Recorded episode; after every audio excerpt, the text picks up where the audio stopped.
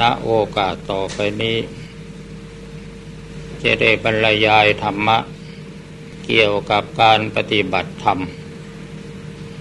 เพราะในสมัยปัจจุบันนี้ รู้สึกว่ามีผู้สนใจ ในการปฏิบัติธรรม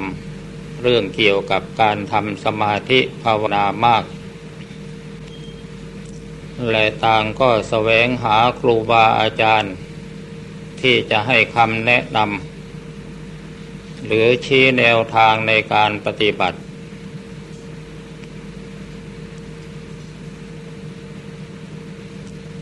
บางครั้ง ในการแสวงหาครูบาอาจารย์ผู้ให้ แนวแนะแนวทางปฏิบัตินั้น บางทีก็อาจ ผิดพลาด ซึ่งไม่ตรงกับหลักแห่งความเป็นจริง ตามแนวทางแห่งพระพุทธศาสนา แต่ก่อนอื่น ขอทำความเข้าใจกับบรรดาท่านผู้ฟังทั้งหลายว่า สมาธิคำว่าสมาธิคือความสงบจิตนั้น เป็นความจริง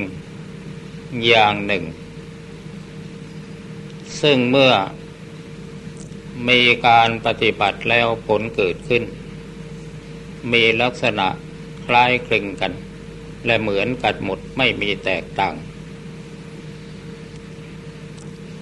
จะเป็นลัทธิศาสนาใดก็ตาม หรือลัทธิพิธีการใด ๆก็ตาม เมื่อมีการปฏิบัติเกี่ยวเนื่องกับการทำสมาธิ เมื่อทำให้จิตสงบลงไปจริง ๆแล้ว เหมือนกันหมด จะเป็นศาสนาคริสต์ศาสนาพราหมณ์ หรือศาสนาพุทธก็ตาม หรือแม้ลัทธิอื่น ๆที่มีการทำสมาธิ เมื่อทำจิตให้สงบเป็นสมาธิลงไปได้ มีลักษณะอย่างเดียวกันหมด ถ้าสมาธิแตกต่างกัน สมาธิก็ไม่ใช่สัจธรรมที่เรารู้สึกว่า สมาธิมีความแตกต่างกันนั้น เพราะเราไปยึดวิธีการมากเกินไป ดังนั้นสมาธิจึงเป็นกิริยาของจิต หรือจะว่าตามภาษาของชาวบ้านว่าเป็นกิริยาของใจ การทำสมาธิใครจะทำในท่ายืนก็ได้ นั่งก็ได้ นอนก็ได้ หรือในบางลัทธิเขาสามารถที่จะเอาศีรษะปักลงกับพื้น แล้วก็ชี้ฝาคืออาขาขึ้นฟ้า ทำสมาธิอยู่ได้เป็นชั่วโมงชั่วโมง เช่นพวกละทิ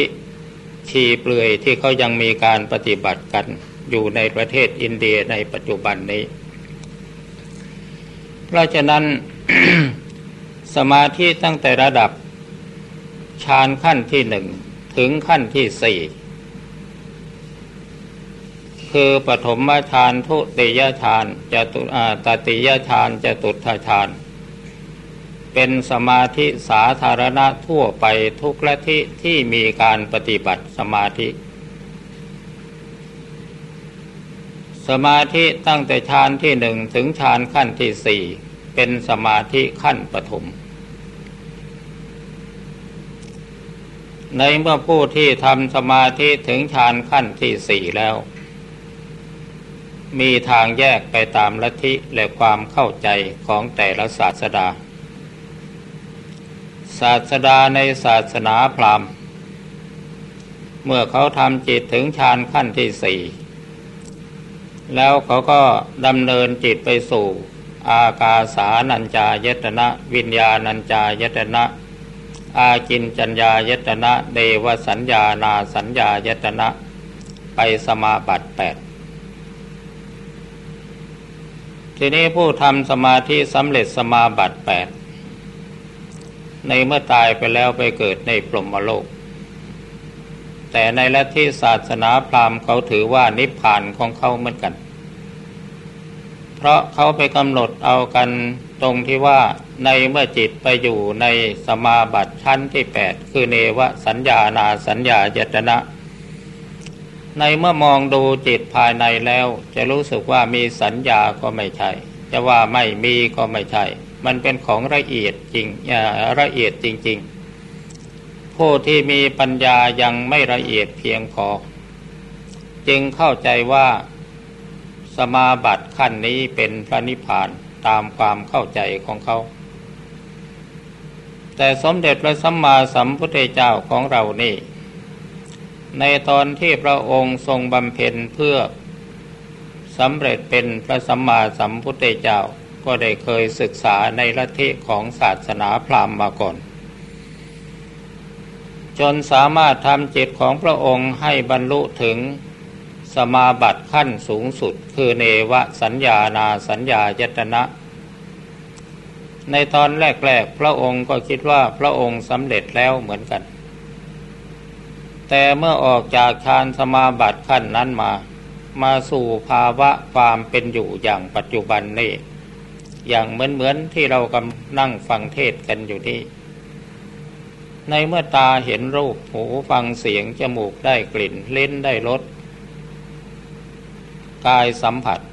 ก็ยังรู้สึกว่ามีความยินดียินร้ายพอใจแหละไม่พอใจ พระองค์จึงเห็นว่า ถ้าหากสมาบัติขั้นสูงสุดของพรามเป็นขั้นสำเร็จพระนิพพาน เมื่อออกจากสมาบัติมาแล้ว ความยินดียินร้ายซึ่งเป็นอาการของกิเลสย่อมไม่มี เมื่ออยู่ในสมาบัตินั้นเป็นอย่างไรออกจากสมาบัติมาแล้วกิเลสก็ย่อมไม่มี แต่นี่เมื่อเราออกจากสมาบัติมาแล้วมันยังมีความยินดียินร้ายอยู่พระองค์จึงสันนิษฐานว่ายังไม่สำเร็จ จึงได้หันมาพิจารณา สภาวะธรรม หมายถึงกายกับใจของพระองค์เอง และพิจารณาความไม่เที่ยง ความเป็นทุกข์ ความไม่เจตัวไม่เจตนของสภาวะธรรมทั้งปวง จนพระองค์สามารถรู้ข้อเท็จจริงว่าทุกสิ่งอย่างเป็นไปตามกฎธรรมชาติ กฎธรรมชาติที่จะพึงเป็นไปของสภาวะธรรมนั้น ก็คือความปรากฏการขึ้นในเบื้องต้น ทรงตัวอยู่ชั่วขนาดหนึ่งในที่สุดต้องสลายตัว ในเมื่อสิ่งนั้นมีอันเป็นไปอยู่อย่างนั้น ใครจะพอใจก็ตามไม่พอใจก็ตาม จะห้ามก็ตามไม่ห้ามก็ตาม กฎธรรมชาติอันนี้ย่อมเป็นไปตามกฎของความเป็นจริง รจะคัดค้านไม่ได้ ทีนี้กฎธรรมชาติที่เขาเป็นไปตามกฎความจริงของเขานั้น แล้วมันมาทำให้คนเราต้องเป็นทุกข์ได้อย่างไร ที่มาทำให้คนเราต้องเป็นทุกข์ได้ก็เพราะเหตุว่า เราไปฝืนกฎธรรมชาติ เพราะเรายังไม่รู้แจ้งเห็นจริง จึงไปนึกปรารถนาสิ่งที่มันเป็นไปไม่ได้ตามความต้องการ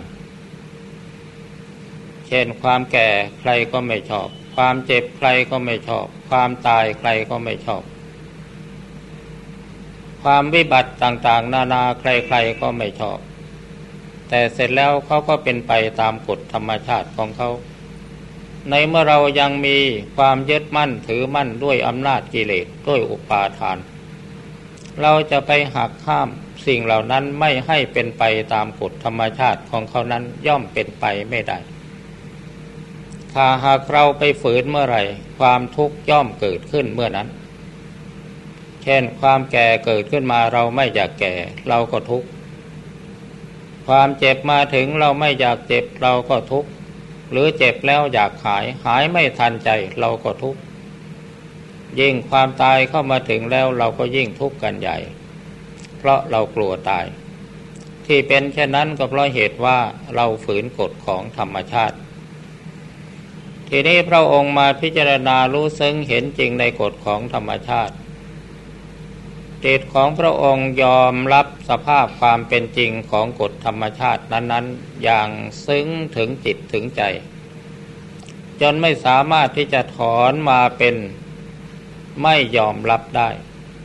คือเรียกว่ายอมรับอย่างจริง ๆ แล้วไม่ยอมปฏิเสธอีกต่อไป พระองค์จึงได้ถึงซึ่งความเป็นพระสัมมาสัมพุทธเจ้า เพราะความรู้จริงตามกฎของธรรมชาติ อันนี้เป็นเรื่องความเป็นมาของสมเด็จพระสัมมาสัมพุทธเจ้า เพราะฉะนั้นในฐานะที่ท่านทั้งหลาย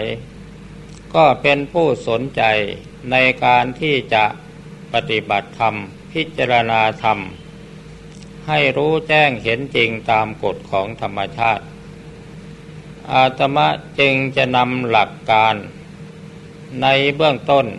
มาเสนอแนะพอเป็นแนวทางพิจารณาไอ้ตามหลักอารักขกรรมฐานสี่ คือมีพุทธานุสติการระลึกถึงคุณของพระพุทธเจ้า แล้วก็มีการเจริญเมตตา มีอสุภกรรมฐานการพิจารณากายให้เห็นเป็นของปฏิกูลน่าเกลียดโสโครกมรณสติระลึกถึงความตาย คือพิจารณาความตายของคนอื่นสัตว์อื่นและของตนเอง อันนี้เป็นอารักขกรรมฐาน เป็นกรรมฐานที่พุทธศาสนิกชน ผู้ซึ่งตั้งใจปฏิบัติธรรม เพื่อรู้แจ้งเห็นจริงในธรรม ควรจะยึดถือหลักควรจะยึดถือเป็นหลักแห่งการปฏิบัติพุทธานุสติการระลึกถึงคุณของพระพระพุทธเจ้าประการต้นนั้นทำไมเราจึงระลึกถึงคุณของพระพุทธเจ้า คำตอบก็คือว่าพระพุทธเจ้าเป็นพระบรมศาสดาของเรา นอกจากจะเป็นพระบรมศาสดาของเราแล้ว พระองค์ยังเป็นบุคคลตัวอย่าง เป็นบุคคลต่างแห่งความเป็นผู้เสียสละ พระพุทธเจ้าเสียสละอะไรบ้าง อาตมะจะไม่นำมากล่าว และพระองค์เป็นบุค คนผู้เป็นตัวอย่างแห่งการละความชั่วประพฤติความดี และทำจิตใจให้บริสุทธิ์สะอาด ซึ่งสรุปรวมลงในพระคุณอันใหญ่สามประการ คือหนึ่งพระปัญญาคุณ พระพุทธเจ้าเป็นผู้มีปัญญา รู้ดีรู้ชอบด้วยพระองค์เอง คือรู้อริยสัจจะทำทั้งสี่ได้แก่ทุกสมุทัยนิโรธมรรค อันนี้เป็นพระปัญญาคุณ เป็นตัวอย่างแห่งบุคคลผู้มีปัญญาอันเลิศ พระพุทธเจ้าเป็นผู้มีพระกมลสันดาน อันบริสุทธิ์สะอาด ปราศจากกิเลสอาสวะน้อยใหญ่ทั้งหลายทั้งปวง กิเลสแม้เท่าทุลีไม่มีเหลือติดอยู่ในพระทัยของพระองค์แล้ว พระองค์จึงเป็นผู้ถึงซึ่งความบริสุทธิ์สะอาดโดยสิ้นเชิง อันนี้พระองค์เป็นตัวอย่างแห่งบุคคลผู้มีความบริสุทธิ์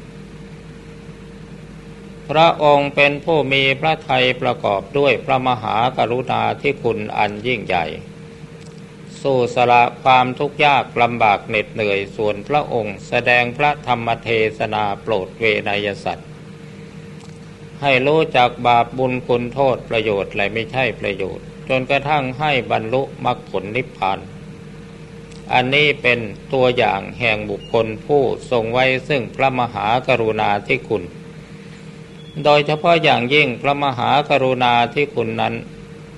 แม้ว่าพระองค์จะทรงทราบว่าเวนยศาสตร์ผู้ควรรับพระธรรมเทศนาจะอยู่ใกล้กระปันใดก็ตาม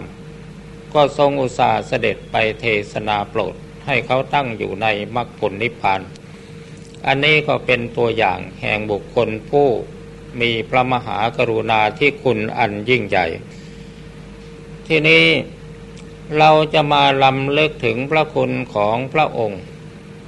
เพื่อจะน้อมเอาพระคุณนั้น ๆ เข้ามาอยู่ในจิตในใจของเรา เราจะทำอย่างไร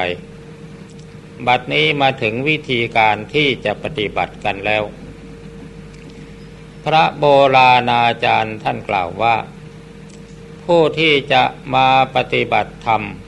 เพื่อให้บรรลุถึงความเป็นพุทธะในจิตในใจของตนเองนั้น เริ่มต้นด้วยวิธีการ คือการไหว้พระสวดมนต์แล้วก็เจริญเมตตา ซึ่งการไหว้พระสวดมนต์นั้นท่านทั้งหลายก็ย่อมเคยปฏิบัติกันอยู่แล้ว และการเจริญปรมวิหารนั้นก็เข้าใจว่าคงกระทำเป็นจิตวัตรประจำวัน ทีนี้ตามแบบฉบับ ในเมื่อเราทำกิจในเบื้องต้นเสร็จแล้ว มานั่งขัดสมาธิเอาขาขวาวางทับขาซ้าย มือขวาวางทับมือซ้ายลงบนตัก ตั้งกายให้ตรงดำลงสติให้มั่น กำหนดรู้ลงที่จิตของเรา นึกในใจว่าพระพุทธเจ้าก็อยู่ในจิต พระธรรมก็อยู่ในจิต พระอริยสงฆ์ก็อยู่ในจิต แล้วก็นึกในใจว่าพุทโธธรรมโมสังโฆพุทโธธรรมโมสังโฆพุทโธธรรมโมสังโฆ สามครั้งแล้วก็มากำหนดนึกสำรวมเอาคำดือพุทโธพุทโธพุทโธพุทโธไว้ที่ใจ หรือบางท่านอาจจะนึกพุทพร้อมกับลมเข้า โธพร้อมกับลมออกก็ได้ แล้วแต่สะดวกทีนี้ถ้าหากว่าการนึกพุทพร้อมลมเข้าโทพร้อมลมออกนั้น จังหวะแห่งการหายใจอาจจะห่างไป จิตยังมีช่องว่างที่จะส่งกระแสออกไปในทางอื่น ก็ให้ปล่อยลมหายใจเสีย แล้วให้นึกพุทโธเร็วๆเข้า พุทโธพุทโธพุทโธเร็วๆ จนไม่มีช่องว่าง การนึกพุทโธในขณะที่เรานึกอยู่นั้น อย่าไปบังคับจิต เพียงแต่ให้รู้สึกว่าจิตของเราสัมผัสกับพุทโธไม่ขาดระยะ นึกอยู่อย่างนั้นแหละ และก็ไม่ต้องไปนึกว่าเมื่อไรจิตจะสงบ เมื่อไรจิตจะสว่าง เมื่อไรจะรู้ เมื่อไรจะเห็น ไม่ต้องนึกทั้งนั้น รู้หรือไม่รู้เห็นหรือไม่เห็นสงบหรือไม่สงบเป็นเรื่องของจิตที่จะเป็นไปเอง ในเมื่อมีการนึกพุโทโธพุโทโธพุโทโธพุโทโธไม่ขาด นึกอยู่อย่างนั้น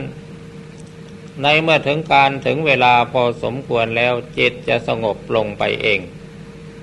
ในตอนแรกๆนี้ถ้าหากว่ามีอาการเคลิ้มเคลิมเหมือนกับจะง่วงนอน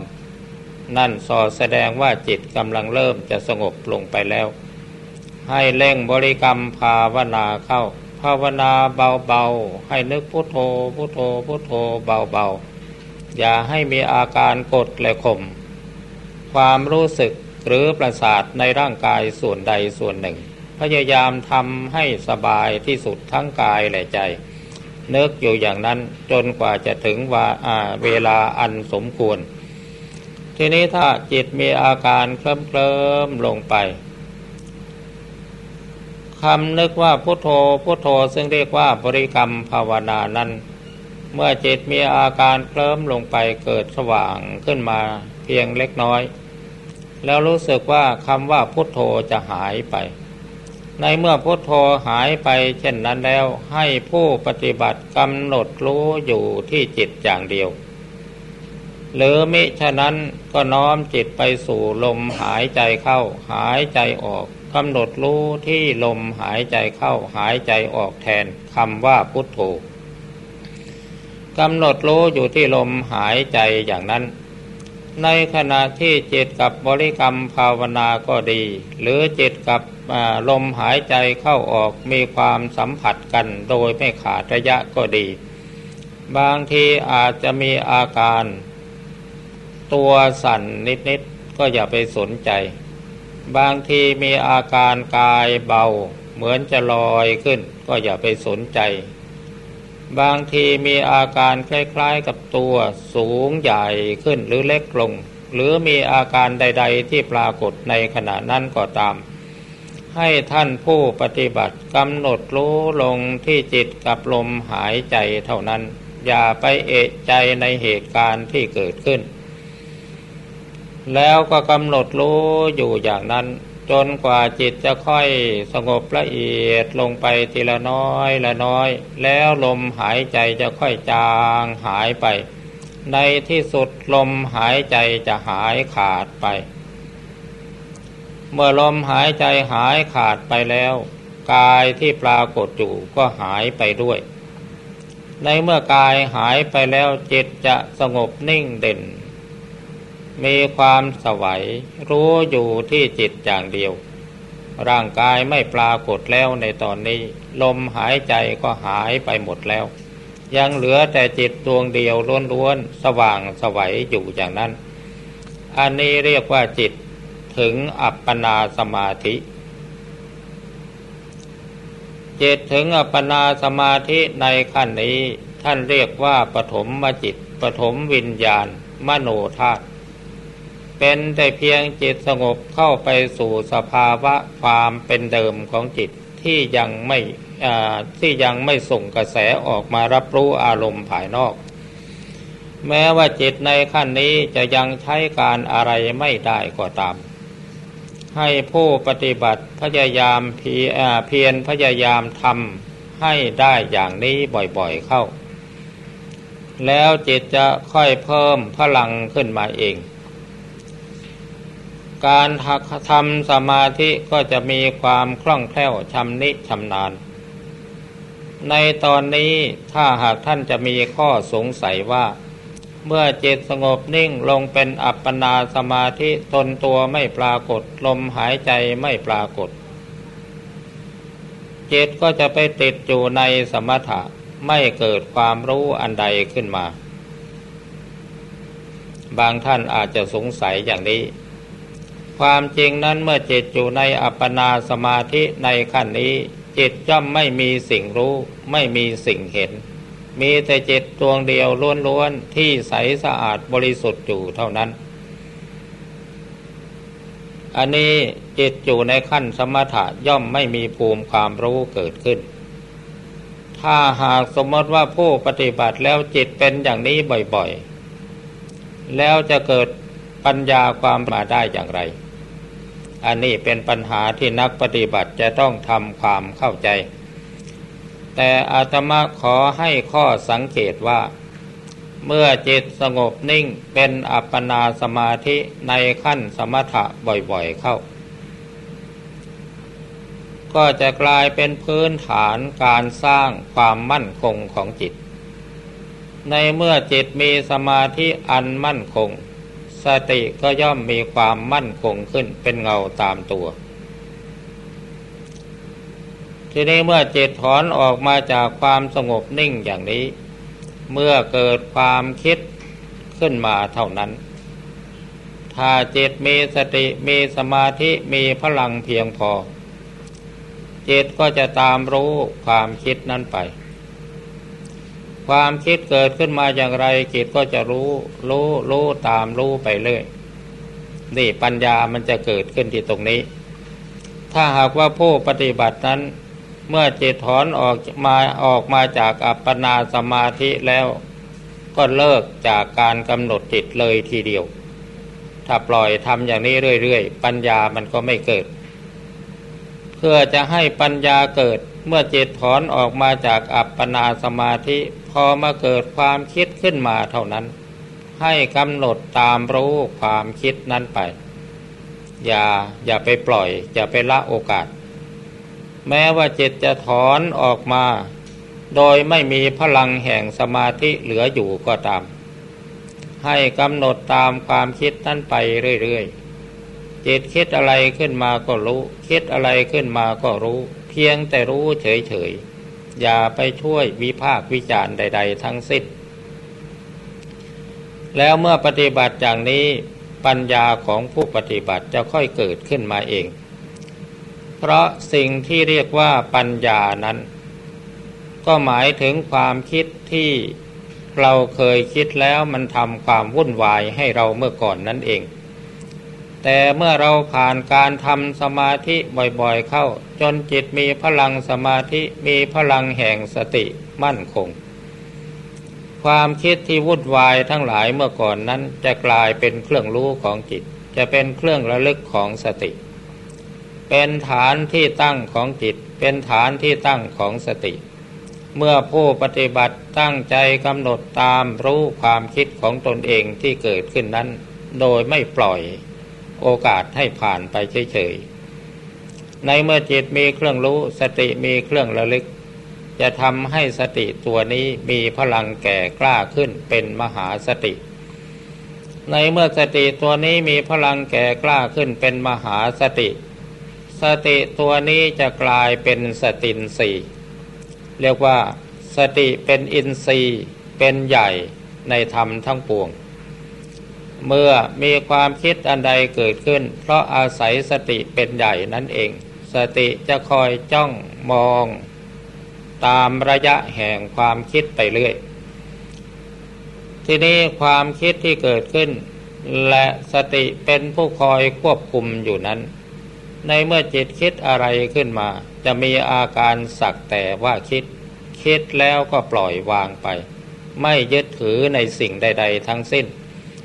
และในโอกาสต่อไปนอกจากเวลาที่เราตั้งใจปฏิบัติด้วยการนั่งสมาธิหลับหูหลับตา เวลาเราไปทำงานทำการ สติตัวนี้จะกลายเป็นอุปกรณ์แห่งการทำงานได้เป็นอย่างดี เพราะวนานั้นจะถือว่างานในหน้าที่ของเรานั้นเป็นเครื่องรู้ของจิต เป็นเครื่องระลึกของสติ ต่อไปแม้ว่าการยืนเดินนั่งนอนกินดื่มทำพูดคิด เราทำสติตามรู้อยู่ตลอดเวลา ในเมื่อเป็นเช่นนั้น การปฏิบัติธรรม การปฏิบัติสมาธิของเราก็มีได้ตลอดเวลา นี่คือผลที่จะพึงเกิดขึ้นจากการบริกรรมภาวนา จริงอยู่ในเมื่อเราพูดกันตามหลักวิชา พุทธานุสติเป็นอารมณ์ของสมถกรรมฐาน ทีนี้บางท่านกล่าวว่า การภาวนาพุทโธนั้นจิตสงบลงได้เพียงแค่อับเพียงแค่สมถกรรมฐานเท่านั้น แต่โดยข้อเท็จจริงที่ได้ทดสอบกันมาแล้ว การบริกรรมภาวนาทุกอย่างจิตสงบลงไปเพียงแค่อุปจารสมาธิ คำบริกรรมภาวนานั้นหายไป ในเมื่อคำบริกรรมภาวนาหายไป ผู้ฉลาดในการปฏิบัติ มีทางที่จะพึงปฏิบัติได้ในสองแง่ แง่หนึ่งน้อมเอาจิตนั้น ไปเพ่งพิจารณาอาการสามสิบสองคือผมขนเล็บฟันหนังเนื้อเอ็นกระดูกเป็นต้น พิจารณาไปในแง่แห่งอสุภะคือความไม่สวยไม่งาม ปฏิกูลน่าเกลียดโสโครกทั้งปัจจุบันทั้งที่ถึงแก่ความตายไปแล้ว โดยน้อมนึกพิจารณาเอาว่าผมก็เป็นของปฏิกูลขนก็เป็นของปฏิกูล และฟันหนังเนื้อเอ็นกระดูกก็เป็นของปฏิกูลน่าเกลียดโสโครกเป็นอุบายที่ให้จิตใจของเราน้อมเชื่อลงไปว่าเป็นอย่างนั้นจริง ๆ พิจารณาทบทวนอยู่อย่างนั้น โดยเฉพาะอย่างยิ่งพวกท่านทั้งหลายเคยเรียนวิชาแพทย์มาแล้ว การพิจารณากรรมสุภกรรมฐานนี่เป็นของง่าย ที่ว่าให้พิจารณาผมขนเล็บฟันหนังเนื้อเอ็นกระดูกนั้น ตามหลักของอาการ 32 หรือกายกตาสติ อันนี้ท่านเขียนไว้เป็นตำรับตำรา ท่านผู้ใดสมัครใจที่จะพิจารณาอสุภกรรมฐาน ท่านอาจจะน้อมนึกถึงอดีต ที่ท่านเคยเรียนวิชาแพทย์มา ท่านเคยผ่าศพมาพิสูจน์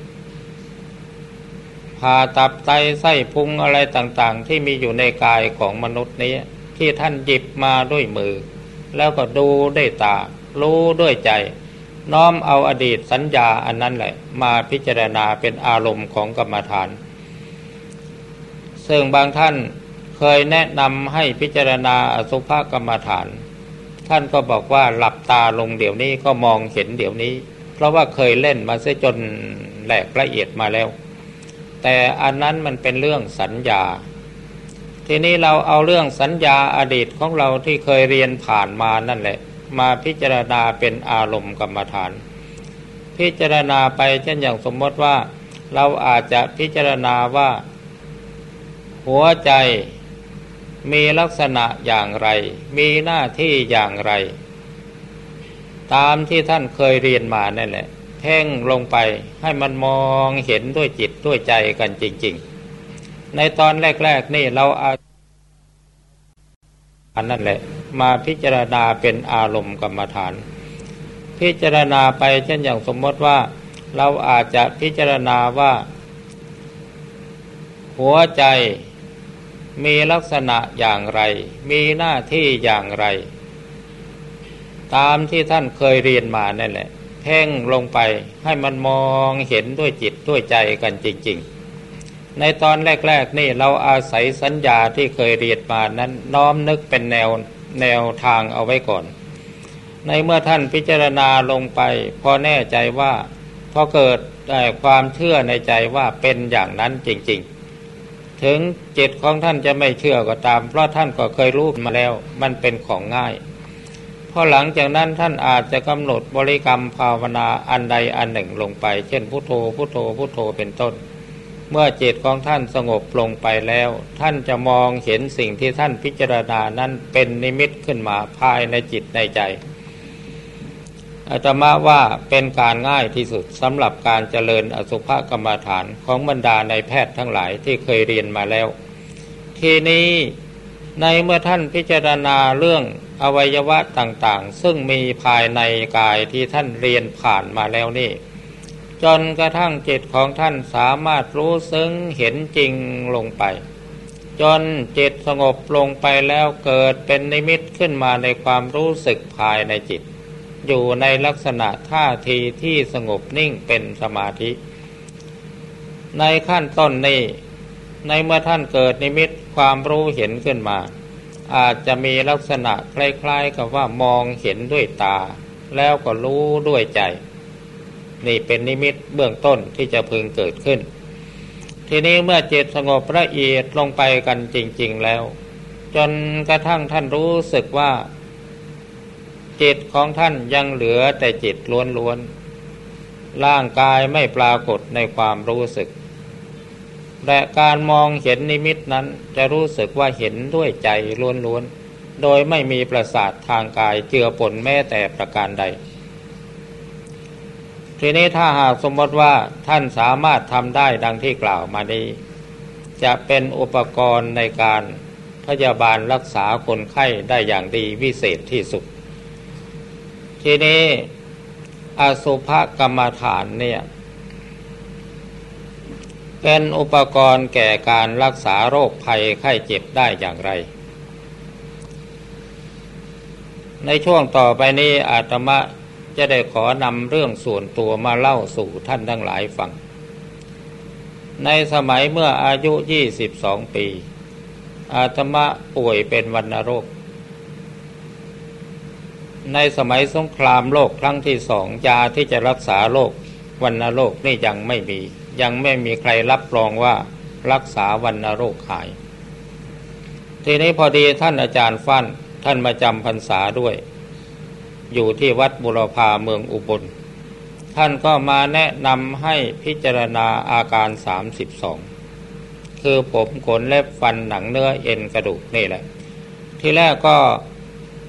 ใช้ความคิดพิจารณาตามที่เราจำได้ โดยเริ่มต้นว่าอายังโขเมกาโยกายของเรานี่แหละ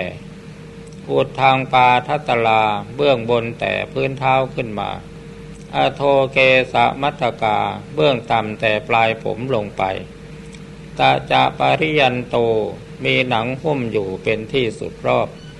ปูโลนานับปการัสาสุจิโนเต็มไปด้วยของไม่สะอาดมีประการต่างๆอัติมัตสมิงกาเยมีอยู่ในกายนี้ เกษาคือผมทั้งหลาย น้อมจิตนึกไปที่ผม โลมาคือขนทั้งหลาย น้อมจิตนึกไปที่ขนหน้าขาคือเล็บทั้งหลาย น้อมจิตนึกไปที่เล็บ ดันตาคือฟันทั้งหลาย น้อมจิตนึกไปที่ฟัน ตาโจคือหนังน้อมจิตนึกไปที่หนัง มังสังคือเนื้อน้อมจิตนึกไปที่เนื้อนาหารุคือเอ็นน้อมจิตไปที่เอ็นอาทิคือกระดูกทั้งหลายน้อมจิตไปที่กระดูก อาทิมินชังคือเยื่อในกระดูก น้อมจิตไปที่เยื่อในกระดูก วักกังม้ามน้อมจิตไปที่ม้าม หัตถยังหัวใจน้อมจิตไปที่หัวใจปภาสังปอดน้อมจิตไปที่ปอด เพราะอุปาทานเคยยึดถือว่าวันนโลกเป็นอยู่ที่ปอด พอน้อมไปที่ปอด จิตมันก็จดจ้องอยู่ที่ปอด มันไม่ยอมไปไหน ในที่สุดก็มองเห็นปอดของตัวเอง เป็นสีแดงแล้วจิตก็มีความสว่างสวัย มองเห็นจุดอยู่ที่ขั้วปอดสองจุดโตขนาดเหรียญสลึง แล้วก็น้อมเพ่งดูอยู่ที่ปอดนั้นตลอดไป จิตมันก็ยังไม่ยอมไปไหนเหมือนกัน ในตอนแรกๆมันก็รู้สึกว่ากายก็ยังปรากฏอยู่ ลมหายใจก็ยังปรากฏอยู่ แล้วก็มองเห็นปอดด้วยคล้ายๆ กับมองเห็นด้วยสายตาและรู้ด้วยใจ ในเมื่อจิตเพ่งอยู่ที่ปอดโดยไม่ลดละจิตก็ค่อยสงบละเอียดลงไปสงบละเอียดลงไป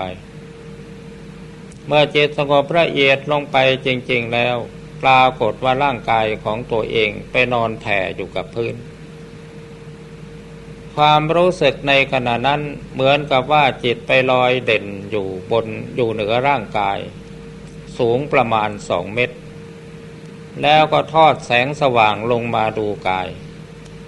ในตอนนี้ความรู้สึกนึกคิดอะไรไม่มีทั้งนั้น มีแต่จิตรู้เด่นสว่างอยู่อย่างนั้น แต่ทางส่วนกายเนี่ย เริ่มต้น ด้วยการขึ้นอืดแล้วก็น้ำเหลืองไหล เนื้อหนังผุพังไป ตกลงไปทีละชิ้นสองชิ้น ในที่สุดยังเหลือแต่โครงกระดูก แล้วโครงกระดูก ก็หลุดออกจากกัน แล้วก็หักเป็นท่อนน้อยท่อนใหญ่ ในที่สุดกระดูกก็แหลกละเอียดหายไปกับพื้นดิน มองเห็น ผงกระดูกโปรยอยู่บนพื้นดินเหมือนเหมือนกับขี้เท่าโปรยอยู่บนกองทราย แล้วอยู่มาอีกขณะหนึ่ง พอผงกระดูกหายลงไปในพื้นแผ่นดิน มองไม่เห็นผงกระดูก ในที่สุดพื้นแผ่นดินที่มองเห็นอยู่นั้นก็หายไปหมด ยังเหลือแต่จิตดวงเดียวเท่านั้น แล้วอีกสักพักหนึ่ง ผ่นดินก็ปรากฏขึ้นมา แล้วก็มีผงกระดูก แล้วกระดูกเป็นท่อนน้อยท่อนใหญ่ แล้วก็เป็นชิ้นกระดูกกลับคืนมา แล้วก็มาต่อเป็นโครงสร้าง มีโครงกระดูกครบถ้วน เนื้อหนังก็ค่อยงอกขึ้นมาตามที่ต่อของกระดูกจนกระทั่งร่างปรากฏว่ามีร่างกายสมบูรณ์ตามเดิม แล้วก็มีอันเป็นไปอยู่อย่างนั้น กลับไปกลับมาไม่รู้กี่ครั้งกี่หนแต่จำได้เพียงแค่สาม สามสามสามครั้งเท่านั้น ความเป็นอันนี้เริ่มเป็นอยู่ตั้งแต่ตีสามแล้วก็ไปรู้สึกตัวต่อเมื่อสองโมงเช้า ก่อนที่จะรู้สึกตัวขึ้นมานั้น ดวงจิตที่ลอยเด่นอยู่นั้นมีอาการไหวนิดหนึ่ง พอไหวแล้วก็เกิดความรู้สึกขึ้นมาว่า นี่หรือคือความตาย รู้สึกอันหนึ่งผุดขึ้นมาตอบว่าใช่แล้ว พอคำตอบว่าใช่แล้วปรากฏขึ้น จิตที่ลอยเด่นอยู่นั้น ก็ลดลงมาปะทะกับ รู้สึกว่าคล้ายๆ กับว่ามาปะทะกับหน้าอกแผ่วๆแล้วความรู้สึกก็ค่อยรู้สึกทางกายขึ้นมา ความรู้สึกที่เกิดขึ้นในระยะแรกนั้นคล้าย ๆ กับ ถูกฉีดยาเเข้าเส้นอย่างแรง มีอาการวิ่งสู้ไปจนทั่วกาย ทีนี้อาตมาก็กำหนดดูว่าเรานอนอยู่ในท่าไหน หันศีรษะไปทางใด มือเท้าวางไว้อย่างไรกำหนดจิตอย่างไรจึงเป็นอย่างนี้ พอรู้สึกตัวอย่างเต็มที่แล้วจนหายสงสัยแล้วว่าเราตื่นรู้สึกตัวเต็มที่แล้ว ความสงสัยนั้นมันก็ยังมีอยู่ นึกสงสัยขึ้นมาว่า เอ๊ะนี่เราตายจริงหรือเปล่า เลยต้องยกมือขึ้นมาคลำดูหน้าอกพอแน่ใจว่ายังไม่ตาย ลืมตาขึ้นก็ดูนาฬิกาก็สองโมงเช้าพอดี ทีนี้ในพอเหตุการณ์อย่างนี้ผ่านไป วันนโรคที่เป็นอยู่นั่นน่ะอาเจียนเป็นโลหิตออกมา แล้วก็เป็นน้ำหนองออกมาอย่างเหม็นเน่า แล้วก็ค่อยๆจางหายไปทีละน้อยละน้อย ในที่สุดเลือดหายขาดหนองที่เคยออกก็หาย ร่างกายก็ค่อยดีขึ้นดีขึ้นจนกระทั่งหายมาจนกระทั่งบัดนี้ อันนี้ขอให้ท่านทั้งหลายลองพิจารณาดูสิว่า การบำเพ็ญกรรมฐานเนี่ย เกี่ยวกับการพิจารณาอสุภกรรมฐานเนี่ย พิจารณาผมขนเล็บฟันหนังเนื้อเอ็นกระดูกนี่ มีทางพอที่จะช่วยอาโรคภัยไข้เจ็บได้ไหม ในฐานะที่ท่านทั้งหลายก็เป็นเป็นนายแพทย์ที่เรียนผ่านมาแล้ว แต่อาตมาภาพในยืนยันรับรองได้ว่าวันนโรคของอาตมาที่เป็นนั้นหายเพราะการภาวนา เพราะความรู้สภาวะที่เป็นจริงซึ่งเกิดขึ้นในจิตในใจ ทีนี้ผลลัพธ์แห่งความรู้ที่เกิดขึ้นนั้น หลังจากที่ร่างกายสลายไปหมดแล้วยังเหลือแต่จิตอย่างเดียว เมื่อปรากฏมีกายอีกทีหนึ่ง ความรู้สึกมันก็เกิดขึ้นว่าไอ้โรคภัยไข้เจ็บเนี่ย มันเป็นอยู่ที่ร่างกาย ไม่ได้เป็นอยู่ที่ใจ ใจกับกายมันคนละอย่าง กายนี่มันเหมือนเหมือนกับสิ่งซึ่งเป็นที่อาศัย แต่ว่าใจนั่นอาศัยอยู่ในกาย แต่ผู้เจ็บผู้ป่วยผู้ตายไม่ใช่ใจ ร่างกายต่างหากที่มันเจ็บป่วยตายไป ร่างกายนี่มันก็เป็นอนัตตาไม่ใช่ตัวของเรา เพราะฉะนั้นในเมื่อไม่มีตัวมีตนมีแต่จิตดวงเดียวแล้วความเจ็บไข้ได้ป่วย มันจะมีมาแต่ไหน หลังจากนั้นกำลังใจมันก็เกิดขึ้นอย่างมหาศาลถ้าหากว่าบางครั้งมันอาจจะเกิด ความรู้สึกเกี่ยวกับความเจ็บไข้ได้ป่วยขึ้นมา ในด้านที่เรียกว่ามันทำให้เกิดทุกข์ใจ มันมักจะมีความคิดเกิดขึ้นมาโต้ตอบว่า ไม่ได้จ้างให้มันมาเกิด ไม่ได้จ้างให้มันมาตาย อยากตายก็เชิญเลย เนี่ยมันท้าทายอย่างนี้ แล้วโรคภัยไข้เจ็บมันก็หายมาเรื่อยๆมาอันนี้ที่นำมาเล่านี่ ก็เพื่อเป็นแนวทางให้ท่านทั้งหลายได้พิจารณาว่า การบำเพ็ญสมถกรรมฐานก็ดีวิปัสสนากรรมฐานก็ดี สามารถที่จะช่วยรักษาโรคภัยให้หายได้บ้างไหม อันนี้ขอฝากไว้ท่านทั้งหลายพิจารณา และอีกอย่างหนึ่ง มีท่านอาจารย์องค์หนึ่ง อันนี้ก็เป็นตัวอย่างอีกอันหนึ่งเหมือนกันท่านอาจารย์จันเขมะปัตโต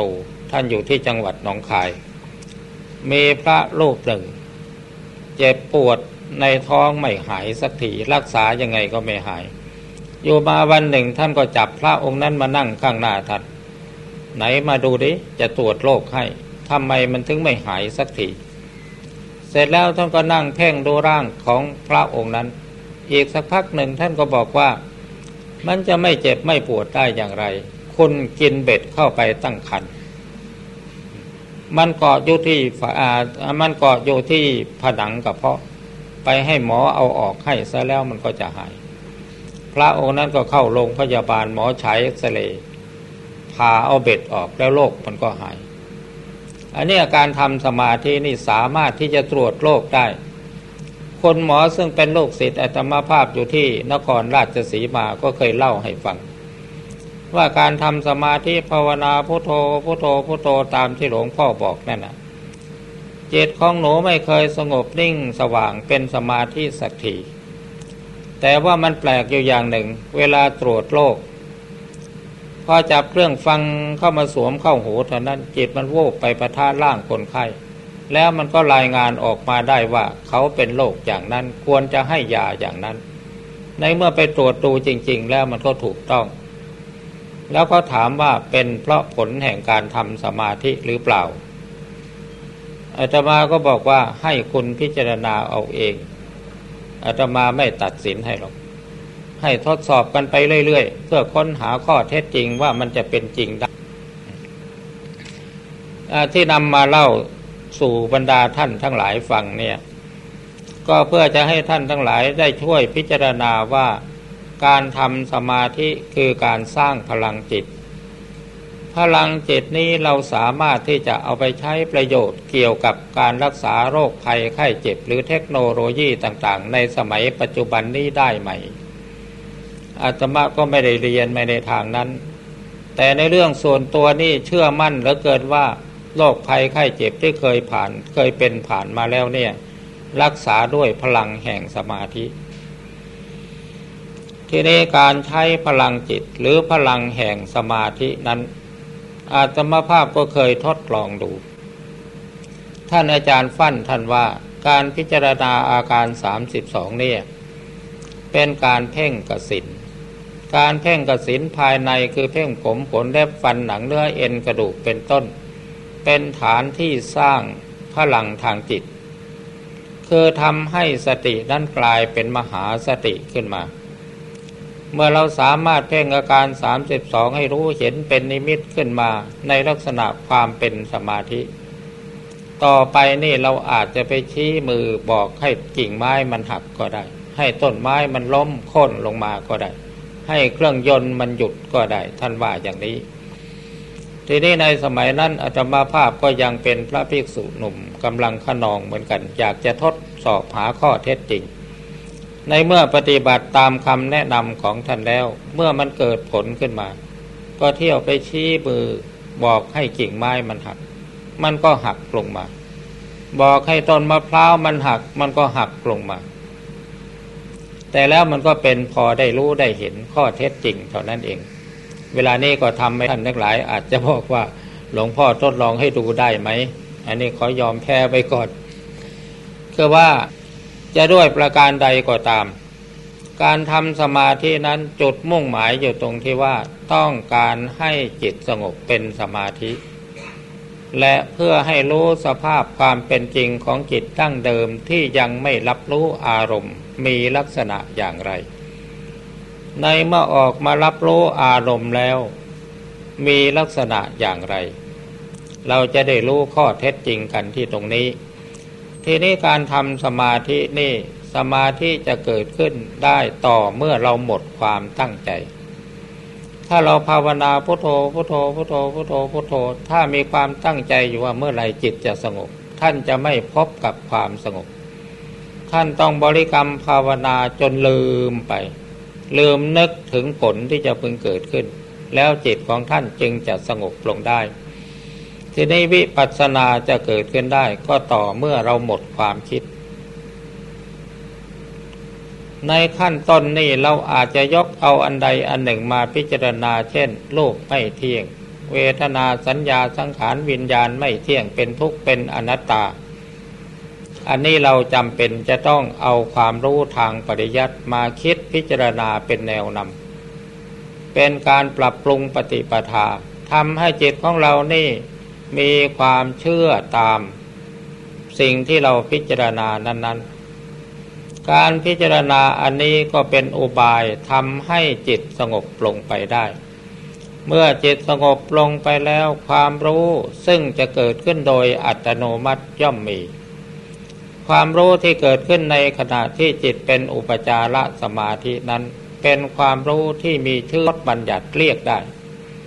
เช่นอย่างรู้เรื่องของรูปก็เรียกรูปได้ เวทนา ก็เรียกเวทนาได้ สัญญาสังขารวิญญาณก็เรียกว่าสัญญาสังขารวิญญาณได้ อันนี้เป็นความรู้ที่เกิดขึ้นในระดับแห่งอุปจารสมาธิ แต่ถ้าความรู้ที่เกิดขึ้นในระดับแห่งอัปปนาสมาธินั้น มีแต่สิ่งที่ปรากฏการเกิดขึ้นดับไปเกิดขึ้นดับไป ไม่มีสมมติบัญญัติ จะเรียกสิ่งนั้นว่าอะไรทั้งสิ้น เพราะฉะนั้นในธรรมจักกับปวัตตาสูตร ท่านจึงกล่าวว่ายังกินจิสมุทยะธรรมังสัพพันตังนิโรธธรรมมันติ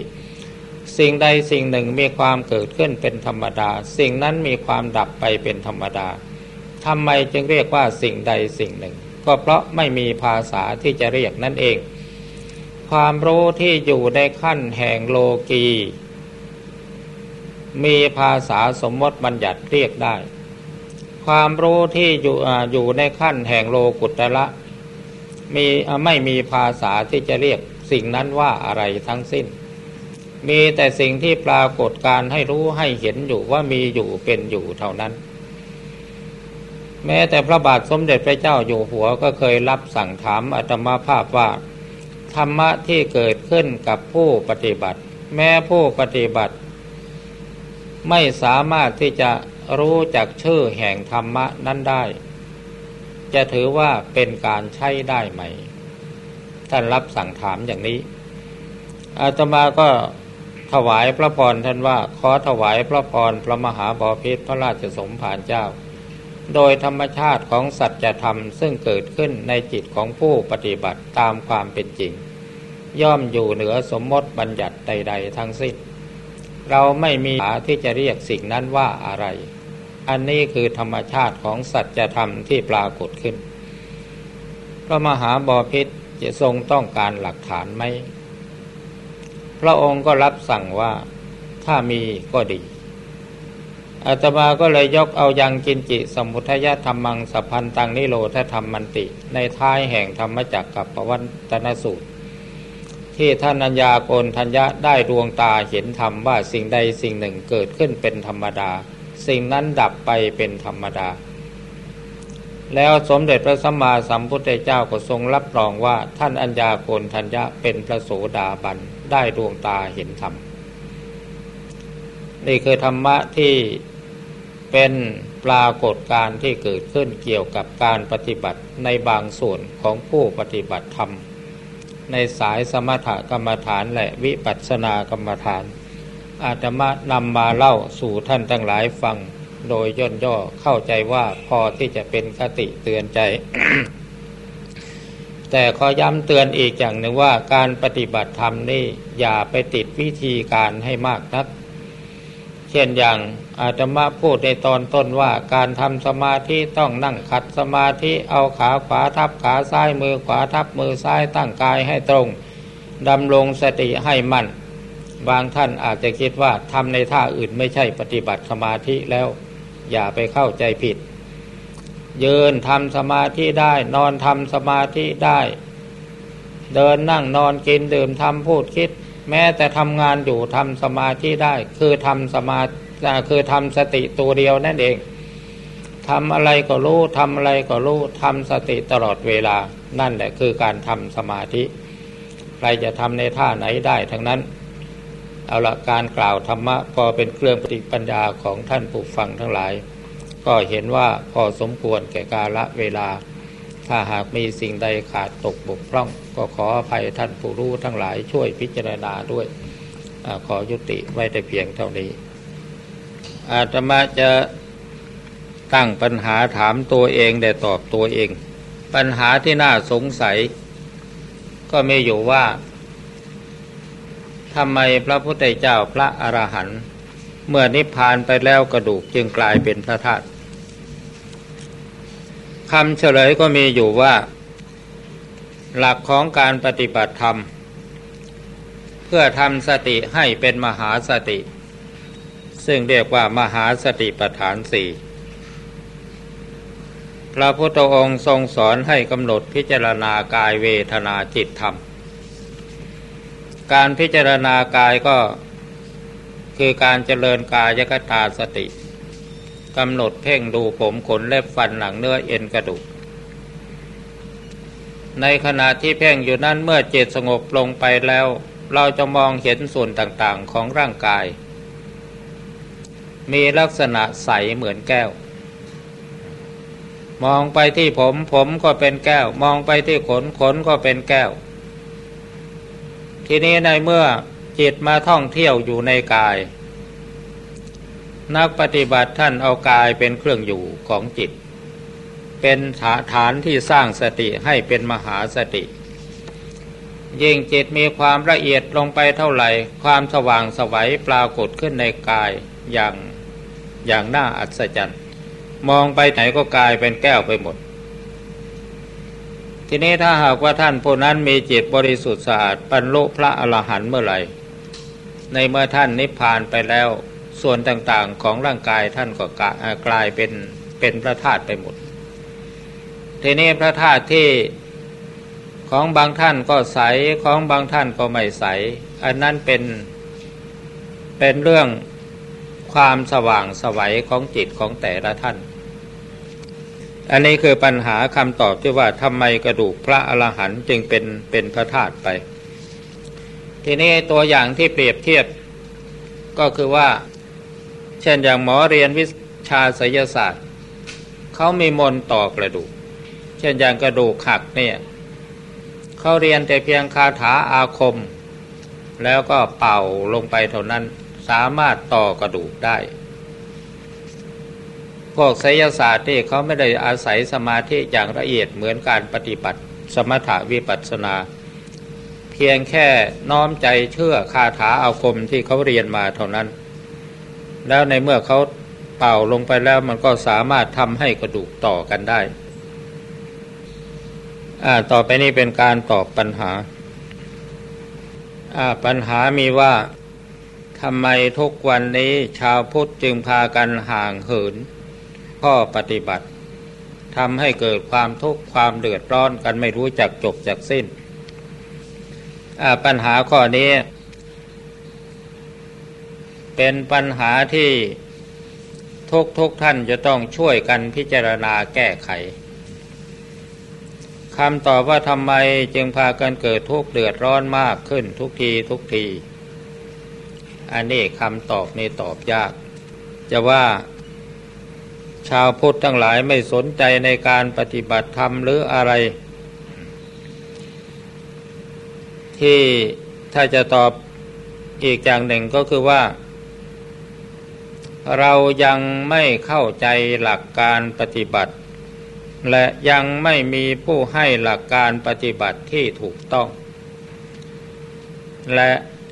ยังไม่มีผู้สามารถชี้แจงเหตุผลเกี่ยวกับการปฏิบัติว่าปฏิบัติเพื่ออะไรอย่างไร ในเมื่อมีคำถามอย่างนี้อาตมาก็ใคร่ที่จะขอเสนอแนะว่า การปฏิบัติสมาธิเนี่ย ในขั้นต้นนี่เรารู้สึกว่าจะลำบากมาก บางท่านก็บอกว่าใจยังไม่สงบปฏิบัติไม่ได้ ทีนี้ถ้าหากว่าจะขัดจะค้านกันก็คือว่าถ้าหากว่าใจสงบแล้วไม่ทราบว่าจะปฏิบัติไปทำไม เพราะมันสงบอยู่แล้ว เนื่องจากว่าเราเข้าใจธรรมะของพระพุทธเจ้าเนี่ย โดยเฉพาะอย่างยิ่งเรื่องเกี่ยวกับกับการทำสมาธินี่ เราเห็นว่าไม่จำเป็นสำหรับเรา หรือเขาผู้ที่ยังเหินหาเหินห่างจากการปฏิบัติ เพราะเขายังไม่เห็นความจำเป็น แต่ความจริงนั้น การปฏิบัติสมาธินี่มันเป็นความจำเป็นสำหรับชีวิตประจำวัน เราปฏิบัติเพื่อแก้ไขปัญหาชีวิตประจำวัน ปฏิบัติเพื่อให้เรารู้ของจริง ซึ่งเราประสบอยู่ทุกวินาทีอาตมาเคยเทศอยู่ที่เมืองโคราช ธรรมะของพระพุทธเจ้าเป็นของจริง ทุกคนควรจะศึกษาให้รู้ของจริง เริ่มต้นด้วยความจริงของความเป็นบิดามารดา ความจริงของความเป็นบุตรธิดา ความจริงของความเป็นสามีภรรยา ความจริงของความเป็นเจ้าคนนายคน ความจริงของความเป็นผู้ใต้บังคับบัญชาของคน นี่คือหลักธรรมะ อันเป็นของจริงที่เราทุกคนควรจะเรียนรู้ ในเมื่อเราเรียนรู้แล้วเรายอมรับสภาพความเป็นจริง ในความเป็นของเรา ราะเรายอมรับสภาพความเป็นจริง เราจึงจะปฏิบัติหน้าที่ของเราได้โดยสมบูรณ์